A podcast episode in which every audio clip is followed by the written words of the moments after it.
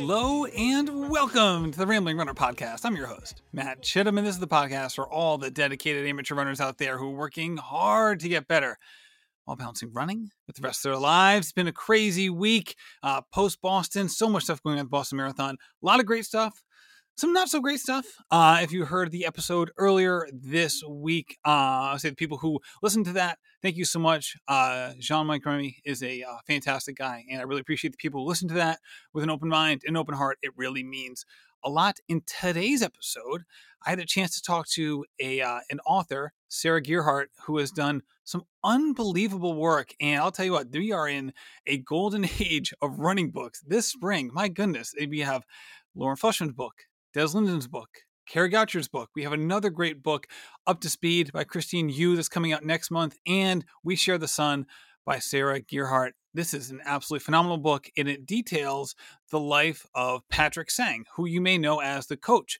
of Eliud Kipchoge and so many other amazing runners. Also, Patrick Sang was one of the best runners of his generation, uh, specifically in the steeplechase. Uh, he medaled at the Olympics, at the World Championships, and he is someone who, you know, I think all of us kind of know him from afar as Kipchoge's coach. But my goodness, what an impressive and amazing man and this uh this book really really touched me and i couldn't wait to talk to sarah about it before we talk to sarah right now i want to give a shout out to our sponsors vacation races and Lagoon Sleep. Thank you so much for supporting the show. So go support them. I really appreciate them. You'll hear ads for them later in the podcast. Also, links are in the show notes. Now, here's my conversation with Sarah. All right, Sarah, welcome to the show. Thank you so much for having me. You had a busy weekend. Holy cow! I, I saw like saw a lot of, lot Sarah Gearhart all over the place on my Instagram. yeah, I mean, well, I'm happy to hear that. Yeah, I'm happy to hear that the book is uh, being in being put in front of so many eyes. That's the right. plan. Right. So we should say I'm recording this on April 20th. So this was the Boston Marathon weekend just happened. Also, the the release of your book just happened. We share the sun, which is a fantastic biography of Patrick Sang, who is um, I think people just assumed was a phenomenal person. Like if you're Eliud Kipchoge's coach, it's a safe assumption that you're a great person and really good at your job. But to read this is kind of like it almost does feel like to know him is to love him. Um, and we'll talk all about that. I guess before we do, what, what was your weekend like? Because it seems like you were all over the place in Boston. For sure. I mean, I'm like just now getting over my jet lag, and I arrived in Boston last Wednesday via a 20 hour flight from Africa. Um, which is where I was doing some research for my my current project. So I just felt kind of out of it, and I was just really sleep deprived because I never sleep on planes. And so I show up after a 20 hour flight, you know, like trying to sound sensible. I'm not sure. I mean, I hope it worked out, but yeah. So I did um, an event with Heartbreak Hill Running Company, which was really lovely. That was on Friday. Um, and on Saturday, I did an author talk um, in, uh, in partnership with the Boston Public Library, which was really lovely. And uh, my friend Knox Robinson um, was on stage with me. Yeah, that looked great. I mean, what what a great spot to have it. And obviously, Knox is um, someone. What what a great co-host to have as well. Yeah, definitely. Well, I, I had actually asked him because he has been to Kenya, he's been to the camp, he's interviewed Eliud as well as Coach Sang. So there wasn't anyone who I knew who had been in that position. And also he's, you know, we he and I have been connected since 2012 in the running scene in New York. So it just kind of made sense to have someone on stage with me who like understood uh, where I was coming from. I love this. Well, this is going to be the exact opposite of that because I've never interviewed Eliud Kipchoge, nor have I ever even met Patrick Sang before. However, yeah. I did have the pleasure of having your book right next to me, and it is incredibly well done. So, again, Patrick Sang is a legendary figure in, figure in the sport, not only as Eliud's coach, but also as an athlete himself, you know, coming from Kenya and then running at Texas and then running professionally for a number of years. So, obviously he's an intriguing person. With that said, as an author, investing in all of the time and coverage necessary to create a book, especially about an individual, and there's a lot of people in this book. What about Patrick drew you in not only as this is someone I want to cover maybe for like a feature story, but to elevate it to the level of biography and like that this level of investment? Well, I think he deserves it. Yeah. You know, like to be honest, I didn't have a relationship with Coach Sang before I started this project. I had never met him and I had never interviewed him. Um, and initially, I had a different idea uh, for a book. I wanted to write a series of profiles about top um, runners from Kenya. And um, in conversation with my literary agent at the time, we were thinking like, okay, well, that idea, uh, you know, I, I had to kind of like pivot it a little bit. And so I was thinking, um, who is behind developing the talent? And, you know, I haven't really read many books about running coaches that are, you know, not like science oriented. And so I just wanted to investigate um, the human side of the athlete and as I was researching about Coach Sang, I became increasingly curious. You know, when I was reading about his background as a student athlete at the University of Texas in the 80s, I mean, that alone, I had so many questions about what was that experience like coming from Kenya and being in Texas, of all places. And then on top of that, the fact that he's competed in two Olympics, but also medaled, you know, in 1992 at the Barcelona Olympics he helped Kenya sweep the podium for the first time in the steeplechase, which I thought was really interesting. So, um, as I was researching, like the little information that I could find, I just became increasingly curious, and I had so many questions. I had so many questions, and I knew that it was worth um, following following the story because I knew that there was something interesting there. Yeah, and we're gonna do a little bit like a, a deep dive here and just like the logistics of of getting that getting to tell that story, right? Because I think that, that the other part here is like, like everything you mentioned, obviously this is 100% true. And even a quick like Wikipedia search of Patrick Sang, you'd be like, wow, I want to learn more about this guy. This, there's mm-hmm. like so much meat on this bone. I can't wait to learn more. However, like you mentioned, there's just not a lot of coaching biographies that detail the coach, especially when they're at their peak of their powers. There are plenty of coaching books about coaching, or X's and O's or science, like you mentioned. And this isn't just about running, this is about like basically every major sport, but not many dive into that person. And part of that, oftentimes, is a lot of coaches just don't want to go there. So, what was it like talking to Patrick and really getting him invested in the idea of like, hey, we want to do a book about you, yeah, and oh, and opening up and opening that up because I can imagine a lot of coaches are reticent to go there, especially you know making it about themselves and not their athletes. True, exactly. That's right. Uh, well, certainly it wasn't a decision that happened overnight, not at all. So, uh, Coach Sang and I, we actually have a mutual contact that um, I've known for a few years, and he's actually known Coach Sang for over a decade, maybe even closer to two decades. And so I had a conversation with our mutual contact. I said, I have this idea for a book and um, we had like an hour long conversation about it. I said, "What do you think?" And he had told me he was like, "You know, I have to preface that um, Patrick is, you know, he's he's more of a private person. I can't say he will agree to this, but I'll at least talk to him for you." So they had a separate conversation, um, and Coach Sang was um, open to having me present the idea, which I did in a detailed outline so before I even approached him, I, I, I knew the direction that I wanted to go. I had um, ultimately my book proposal ended up being 50 pages, which included 10 chapter summaries. So um, I came to him with a plan, and we went back and forth for a few months. And during that time, we had um, various phone conversations in which we talked a lot about life and not so much running. Running would always be at the end of the conversation. Uh, and I knew pretty quickly that he would be an amazing, interesting conversationalist because he's someone who can really navigate any topic. And um, he's he's incredibly intelligent, which is very obvious in even just a brief conversation with him. But um, my point is, um, it's something that he deeply considered for a long time before he ultimately committed. Um, and it was last year um, when I was still in Kenya, and we had met up before I um, went back to the U.S. And he told me that he was actually testing me, um, and it's funny because uh, before he had committed, I was thinking like this. I feel like I feel like he's not really going to be into this, and I almost gave up on the idea. But I just knew instinctively that I had to keep, I had to keep trying. So I'm glad that I did.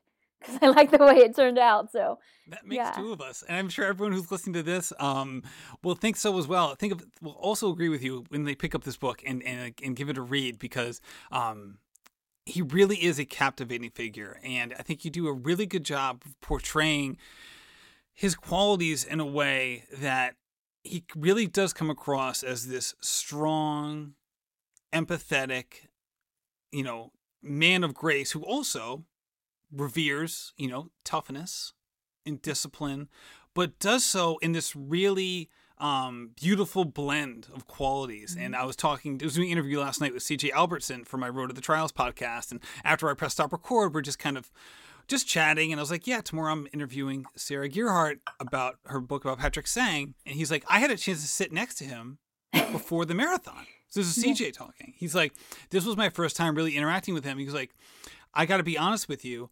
I was just struck by just being in his presence like it almost feels like there's a light around him yes. A, and like a, a, physical light but also a lightness he goes mm-hmm. but not a lightness like okay like this none of this matters kind of feel like a lightness but also at the same time a seriousness and like mm-hmm. a like you can you feel like you're being seen by him it was funny because he had a really hard time putting it into words and i just want to get your take on that it's like how did you go about trying to describe Patrick because it seems like he is such an interesting blend of mm-hmm. adjectives mm-hmm. that can ima- I can imagine being a little tricky to try to represent on the page.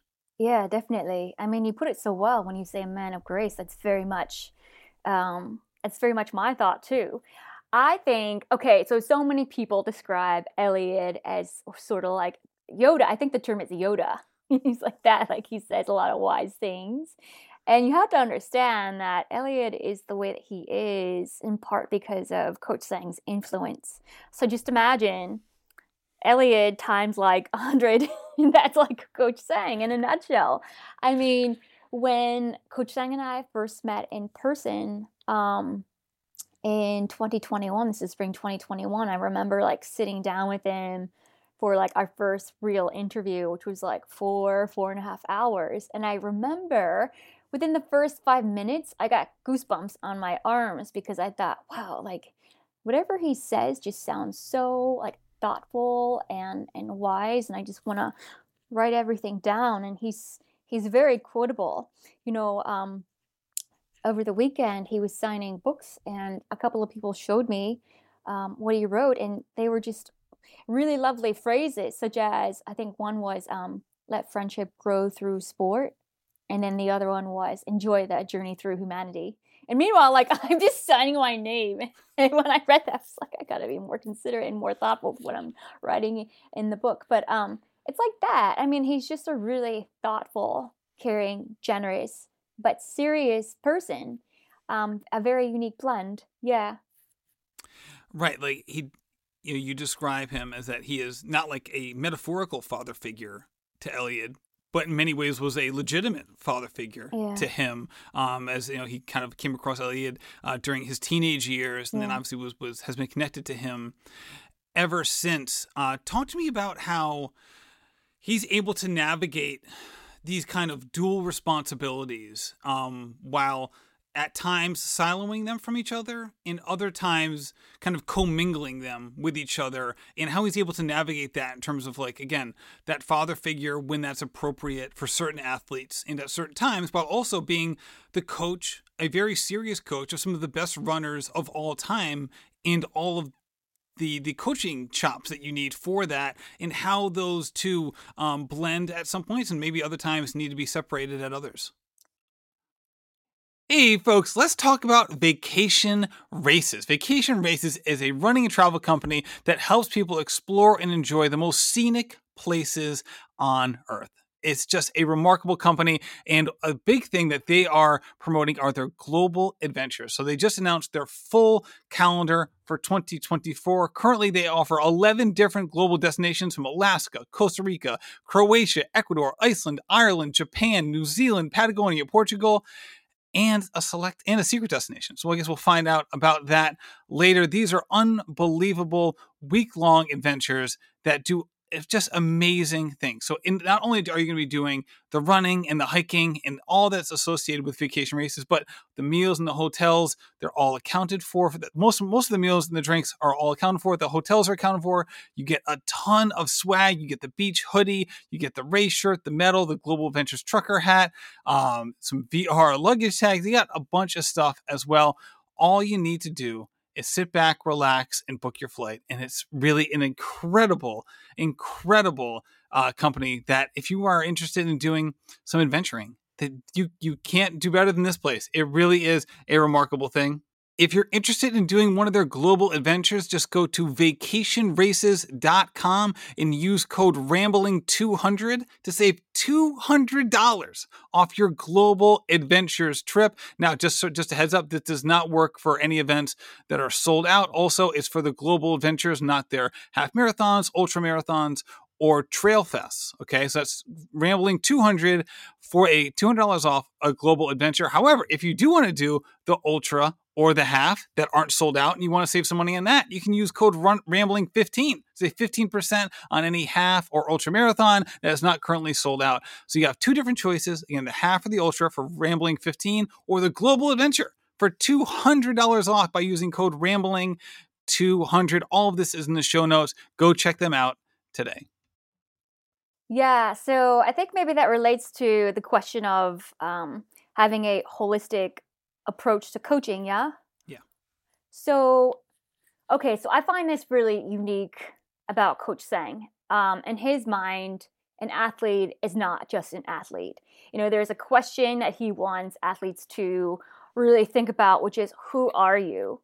Um, that's like at the root that he wants every every person to really consider. It's if you take athletics out of a human being, what is left? That's actually a quote that I include in the book. And I think that's that's a really nice way to think about sports. It's not just it's not just limited to your athleticism.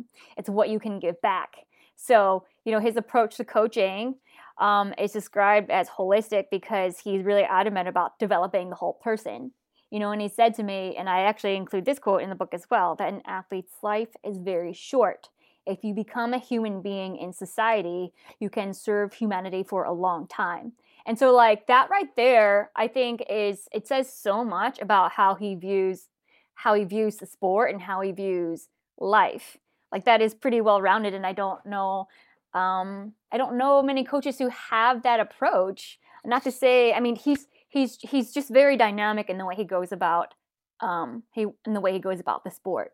You know, um, he also teaches his athletes about finances, for instance. Um, he told me that you know they normally bring in professionals, and um, you know in the book I mentioned that he had spent a lot of time in Switzerland, and so that is how he um, learned about financial matters was through the the Swiss system, and so he told me that he, that's what he wants to expose his athletes to when they run into money. At least then he will have taught them kind of like how to handle finances. Um, yeah, which I think is also really interesting. And um, I didn't include this in the book, but in a previous conversation with Coach Sang, he told me that one thing that he had wanted to do was have an investment club at the camp, which I thought was really interesting. Um, you know, his background is economics, um, but I don't know, like how many how many uh, athletes who train together how many teams do you know of who, who like consider that so deeply and I, I just thought that was really interesting yeah so that's like one part of it one facet of it yeah and it feels like he's like three coaches in one here and i think that that can be a huge benefit but i can also and i have seen in other sports i'm sure you have as well when that can be too difficult to manage right if someone's trying to be the life coach and the tactician and kind of the patriarch of it, then also being empathetic to everything, that it can be a lot to handle. It's going to be hard to know when to pull each lever. And ultimately, that's just that that's just a really tough thing. And when I was reading this, I had to keep reminding myself that like like he you know you do a great job presenting like the life coach holistic approach that he takes with his athletes and it's absolutely phenomenal and the part i had to keep reminding myself was like and he's also the best running coach.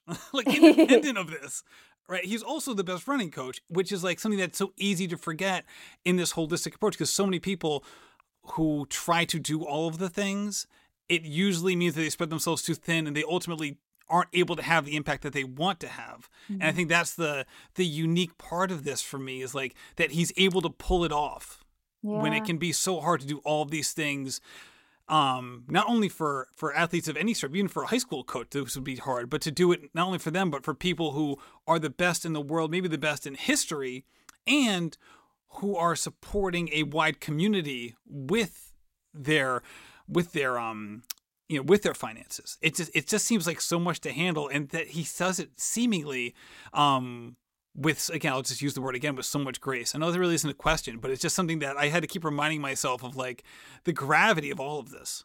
Yeah definitely. Well you know he actually told me that um, when he was in high school he wanted to become a teacher. Yeah and so it kind of makes sense. Like I joked, I said, you could still do that. You know, he, you see, he, you seem like a professor. He's like, I'm a professor of life like that, which is true. Yeah. So I think maybe that's always been kind of in him to, you know, want to teach people, mold people. Yeah, no, absolutely. And, and one of the things that you make a point of bringing up, and I know that diehard running fans know this, probably maybe some some amateur running fans might not be as aware, but the kind of the local running scene in Kenya, mm-hmm. whether it's like the Ken, you know, getting ready for the Olympic, the Olympic trials and things like that, but just overall, like all the way through like grade school races and all the way up, that this is unlike other places in the world in terms of the, the quality and the condensed nature of the talent base in so many of these competitions, right? Like there could be mm. 32 people at a 10K and like they're all breaking 29 and it's like at elevation. You're like, oh my God, this is insane.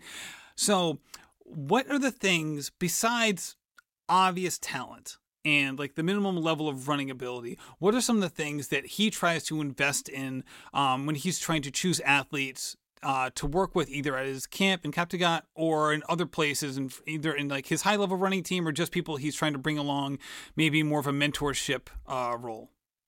What are the things that he's looking at? You say? Yeah, besides just like physical running talent how um, well one he told me that he wants he wants athletes who are willing to learn.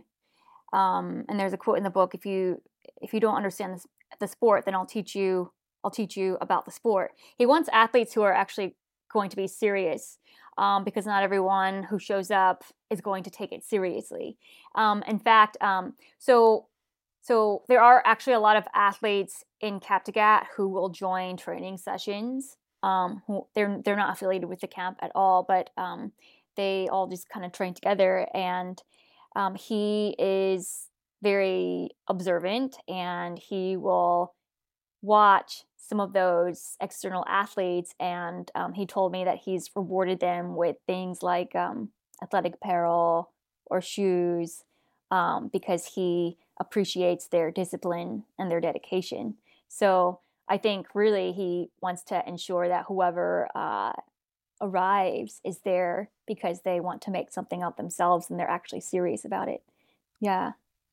And he's obviously very keen on the whole person, like mm-hmm. you mentioned. And at the same time, he seems to go, and I think, I forget the exact quote, but like his ability, his self described ability to see toughness. Mm-hmm. And at the mm-hmm. same time, um, discipline is a word that gets used often in the book, describing mm-hmm. like in terms of what is necessary to achieve. So mm-hmm. I think everyone hears those words. Then maybe they have their own take on what toughness and discipline mean. If you were to speak for Patrick Sang, what do those words mean to him? What are the what does the word discipline mean to him? Discipline and toughness. When he says discipline and when he says toughness, what exactly does that mean to him? And maybe if you could give like an anecdote to to describe what that means in terms of people who are like at GSC who would embody that, or certain certain certain, I guess, how you describe those traits in his mind. Yeah. So let me just kind of explain um, how the camp is set up you know he the idea was to develop something for developing athletes. And the camp is quite um, it's quite simple. And the athletes pretty much run it. You know they have they each have responsibilities. There's like someone who maintains the food budget and then they have like a schedule for cleaning. Um, they do have a cook as well. So you know like you walk into the camp and you see you just see discipline in action because they're all like doing their part. And you know, how many high level training camps have at their own athletes cleaning the place? You know what I'm saying? So like that's also an example of of discipline. Um, and I'll give you another example. So there is a dirt track just outside of um, the dormitories, uh, and the track was built during the pandemic. And um, I guess it was somehow mismeasured, and so um, you know they have certain marks that are you know different from like a traditional 400 meter track. But I remember watching a training session with Faith uh, Kipyegon, and something happened where she didn't complete the distance fully. I think because like it was mismarked, but without coach even saying to her, "You'll do it again," she realized it and said, "I'll start fresh." Um, so it's kind of like that. I mean, that's like a really small example, but it's just that mentality of knowing that you have to give it your all at all times. If that makes sense. Yeah, and I think the embodiment of seeing the whole person, but also trying to get the best out of somebody in the delicate balance that um, can fall there is Faith's story, especially coming back from childbirth. Can you share that? I know it's a really quick like page and a half chapter in the middle of the book, mm-hmm. but I thought it was instructive not only for the obvious reasons, but also in comparison to what we've seen from other coaches, especially in the U.S., um, who have really pushed female athletes after childbirth, and stories have come out years later about being rushed back into competition and the deleterious effects that resulted from that. Yeah. So, well, I also explained um, a situation with uh, an elite marathoner, Sally Kipyego, who was more. Um, I think she was like six months postpartum um, so maybe that's a little bit more relevant because they they did kind of experience the same thing. But um, you know, Sally, when she was reclaiming her form and her confidence after maternity, um, the the attitude was that you have to be really patient. And in fact, Eliud had told her, just compare yourself when you're coming back from an injury. There is no difference. So you're healing mentally from an injury and you're healing mentally after you give birth to a child and he told her you know it's it's almost the same it's only the mind that you have to set and when i asked about how she navigated getting her fitness back she said that um, it was a really slow process of just starting out walking. So it's just interesting that you can be an elite marathoner who runs over 100 miles a week and now you're you're walking. And she would walk 10 kilometers a day which is you know roughly 6 miles. And she would do that for 6 weeks every day. And that was important because it was preparing the body for movement. And um, that also speaks to you know just how patient you have to be in the process and you can't really rush it so after 6 weeks she started fartlek training, alternating jogging and running, and she would do that for up to 20 kilometers, which is nearly a half marathon, but she did it slowly.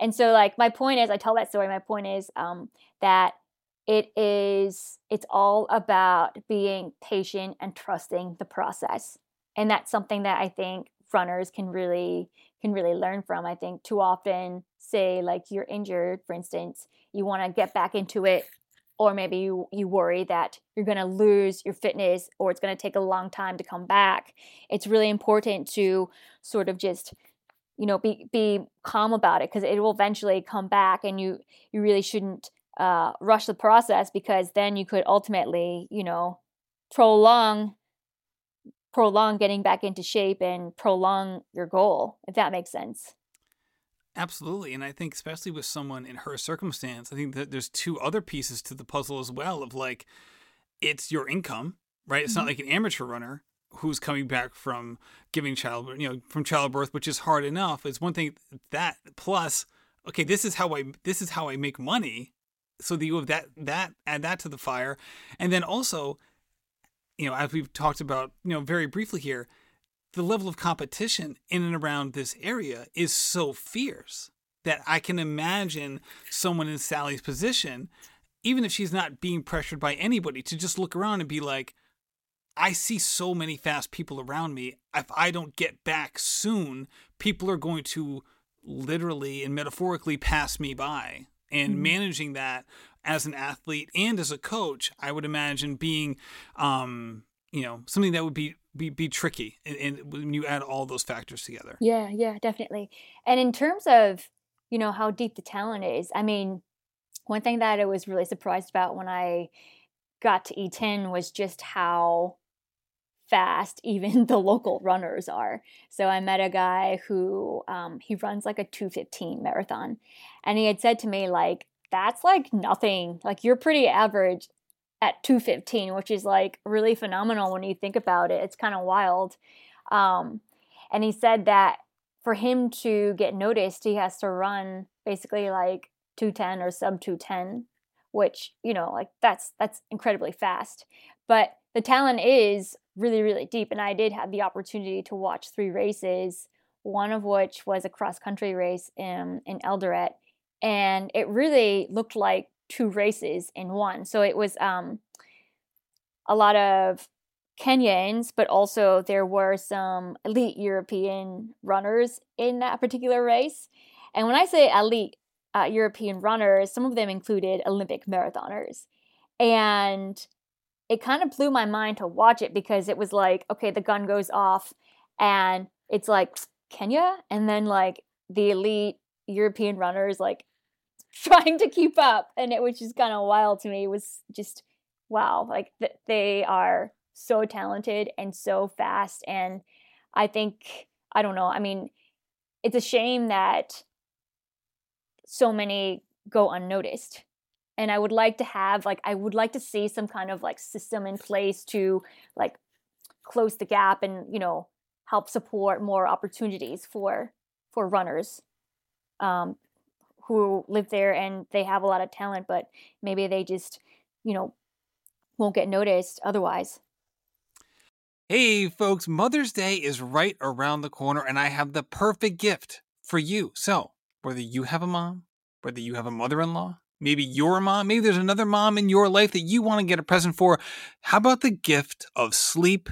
Rest and recovery. That is right. Lagoon Pillows is the place to be for that. Absolutely the go to move for me when it comes to sleeping. I love their pillows so darn much. And let me tell you, the mom in your life, again, whether it's you, your mother, your mother in law, or just a good friend that you want to support, is going to love a Lagoon Pillows. Now, go to lagoonsleep.com forward slash rambling to take an internet quiz. Maybe you'll see what kind of pillow is the best fit for you or someone you love, or you can just go straight to the website and buy the pillow that you think is going to work best for the person in your life who needs it the most. And maybe that person is you. And if you use code rambling, you'll save 15% on your order. This is a pillow that has a five year guarantee. It is absolutely phenomenal. I am not joking. This pillow is the real deal, and the people in your life are certainly going to agree. Again, that's lagoonsleep.com forward slash rambling for the online quiz to see which pillow works best for you. And you can use code rambling at checkout to save 15% today. Yeah, and I think you know your book and then other books as well have detailed this uh, really well, as well as some feature stories. This like this huge crop of runners, and with this very distinct divide, where in, in, in the U.S. you have this like this sub elite cohort, right? The people who are like trying to qualify for the Olympic trials, right? Saying the men or women, right? It's just like a rough approximation for these these sub elite categories. Mm-hmm. Um, whereas again in Eldoret and Iten, where you have these other these folks who are like you're either in the in crowd or you're in the or you're not in the in crowd and like and there is this distinct difference because only so many people can go abroad to race because the local races um, wherever they you know the ones that they have they don't they're not the ones that pay. There's not the one that gives the bonuses and the prize money that are end up becoming the life-changing money which seems to be a lot of the why that is associated um, that, that that Patrick Sang talks about so much about the why. Again it's more than just money but obviously and you detailed this in the first 25 pages of the book or so like as the kind of the genesis of a lot of the, what we're seeing now from a um, a complete you know domination um, of uh, of world distance running, mm-hmm. and it, it really is. It, it's amazing. I I guess ultimately this is not a question. It's just me rambling, and I wish I could be more eloquent. Um, I just want to go and watch this. I guess. oh yeah. And then also just to, to, to, to, be able to transport it to so many to, so other people can see it as well because it oh, really yeah. does seem um, like a fantastic thing to witness while at the same time being something where you know you feel so bad for these people who are who seemingly are mm-hmm. so close to achieving their dreams but can be like one turned ankle or one just like you know lucky connection away from from either being on the in crowd or not on the in crowd. Yeah definitely. I i don't know. I mean maybe maybe in the future it's worth someone or i would love to contribute like part of a, a short documentary just so people can see what it's really like because it's the racing scene there is unlike anything I've ever witnessed. You know, like recreational running is something that doesn't really exist. It doesn't. And I noticed that pretty quickly when I was in Iten. I was like the only um, recreational runner, and I say recreational as in like I run, I run like five days a week, five to six days a week, um, up to fifty miles, and I think that is not that's above average in my opinion like for you know the average american but there that's so low key and a lot of runners in Iten they train twice a day and that's normal. So like me going out and running 10 miles at a time is like okay that's like nothing. That's absolutely nothing compared to what they do. And um you know it's just it's really impressive and it's powerful and it's really inspiring to watch like where else in the world can you go where someone runs like 50 miles a week and that's considered, you know, subpar? Nowhere. Yeah. Nowhere.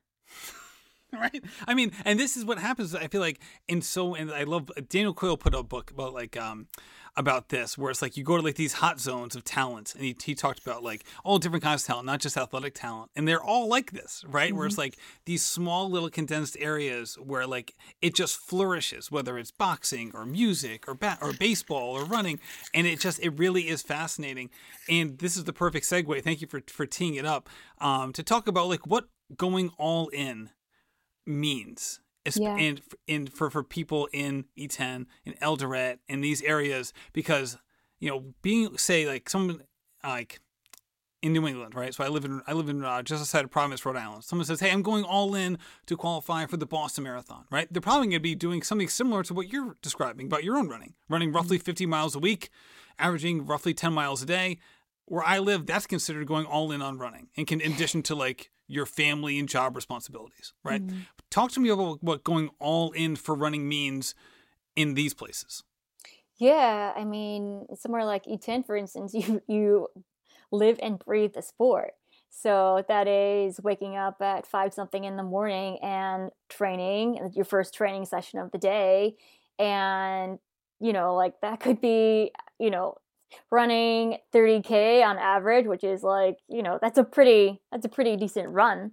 Um 18 miles for people who are keeping track. Yeah yeah yeah. But that's only like one part of it. So like that is your like you treat running as your job just as you would go to an office running is your job. So that's what it really means to go in. I mean there's nothing else. Like that is the that is the uh the most important thing in your life yeah. And it doesn't matter if you have, you know, the right the right quote unquote equipment to do it. So for instance, I even saw races where people were racing barefoot. I saw girls running in dresses. It's like that's how important it is. Like you will do whatever it takes. I saw actually a lot of um, instances where uh, people ran barefoot, and you know that's just that was just their circumstance, but they made it work. Yeah, and talk to me about the um I'm trying to phrase this the right way. Um I guess the the fine line that, that, that people that people need to get to to, to to cross over into making this a profession for themselves and the I don't know if it's like the will or the desperation to cross that line and get there, and, and just the the motivation that you see um, from these runners to get to that point where um, they can make this not only a completely all in hobby that they've dedicated their lives to, but one that is profitable that can support themselves and their family and, and potentially their community. Oh, running, I would never use the word hobby there because it's so not a hobby you know, it's interesting. When I was running one day, there was a woman who like caught up to me and she was just kind of like chit chatting. And she was saying, you know, like you in the US, you run for fun, but we don't do that here. We run to like make it a career. So, like, the idea of running as a hobby, that's that's so not the case there. And it's like kind of hard to to understand that unless you're in that environment and you just see how serious people take it. Right. So, you know, all this okay, so uh, I was watching this documentary like a year ago. I think it was actually about Geoffrey Kamworor, and I came across this this quote that Coach Sang said in the documentary. You know, in Kenya, particularly in the Rift Valley, which is like where Iten is, a Kaptagat, there are so many runners and few competitions that pay. So it pushes things to the way Darwin thought many years back, is what Sang said. It's survival of the fittest. And, you know, we had a conversation about this as well. The difference between a race in Kenya and a race in Europe or the US is so striking to witness in person. In Kenya, it's not unusual for a couple hundred elites to show up, whereas elsewhere, the percentage is significantly smaller. And, you know, in Kenya, people run like I said, less for leisure and fun. They come into the sport to make a living. So one of the driving forces is to fight poverty. Um, yeah, so I don't know what else to add to that. Well, let, let me let me ask this then, because this this is exactly where I was hoping to go.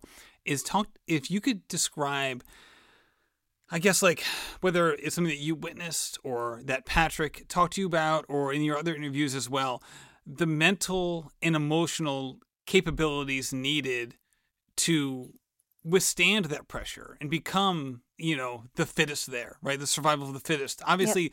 this is not merely a physical sport. There is a very strong mental totally. and emotional component. So what are some of the differentiating mental and emotional factors that can allow people to become the cream of that crop oh um, yeah. as as talented and deep as it is? Yeah. So i actually put this in the book and i think it's important to to know and think about. Because i had uh a conversation with Coach Sang, but also a conversation with Brother Colum O'Connell about this as well. And, you know, most of Coach Sang's athletes were born in a poor environment. And Coach Sang had said to me, where you're born, the school you attend, the environment you live in deeply influences the way you perceive the world. Um, and he said, when you're born in a poor environment, you're likely to go to poor schools. So you're likely to have limited education. And when you become an athlete, this background influences how you project yourself outside and within athletics.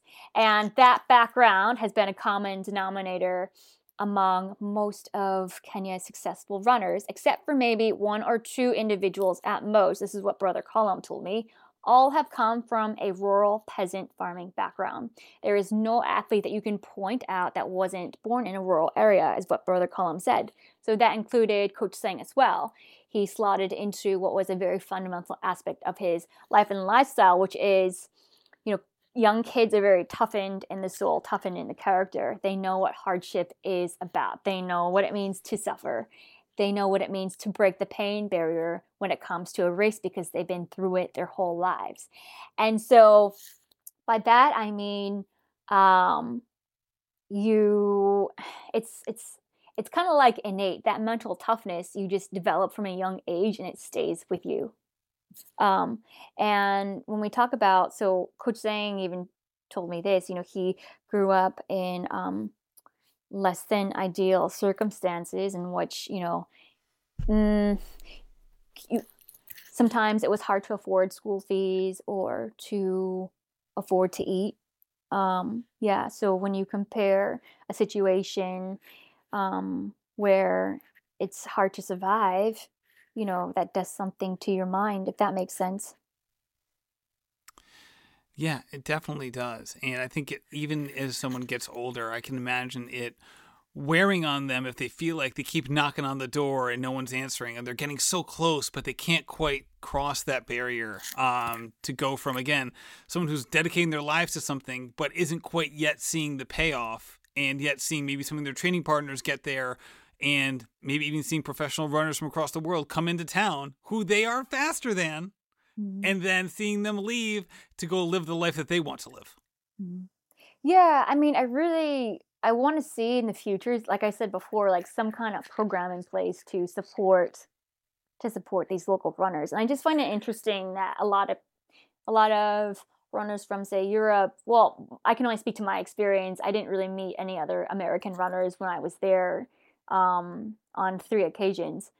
Um, you know, you go to this area and you train with local runners and then you then you leave and you go back to your country and I just wonder, like, what does the local runner get out of that? Do you do you understand what I'm saying? Like, I feel like there should be like some bigger support system in place, just so that you know local runners can have you know more of an opportunity in the way that they are helping um, runners from other countries, you know, improve.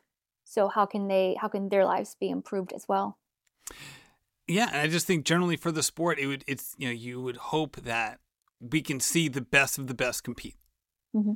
You know, uh, and that we can also develop the people who are who are on the cusp of being potentially in that rarefied air. Mm-hmm. So, Sarah, we are we are bumping against our hard stop time. Thank you so much for putting out this book. Yeah. It is absolutely fantastic. I can't recommend it strongly enough. Um, how's how's the first couple weeks going for you, just as someone who finally has it out in the world?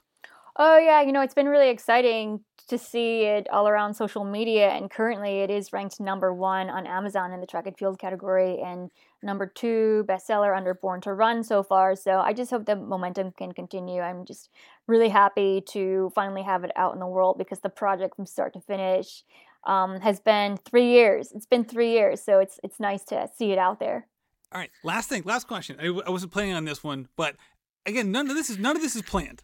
But it did come out like in this big spurt of books by female authors in the running space. I mean, mm-hmm. you have right Alison Désir, mm-hmm. Lauren Fleshman, Des Linden, Kara Goucher, um, and then Christine Yu, whose book isn't out yet but will be out next month. In addition to your book, what's it like to have like your book be part of this wave of books that are now you know crashing upon the uh, the American running scene in this really exciting way? hey, I really support seeing more female bylines in the space. I would love to see more of that, especially minority women like myself.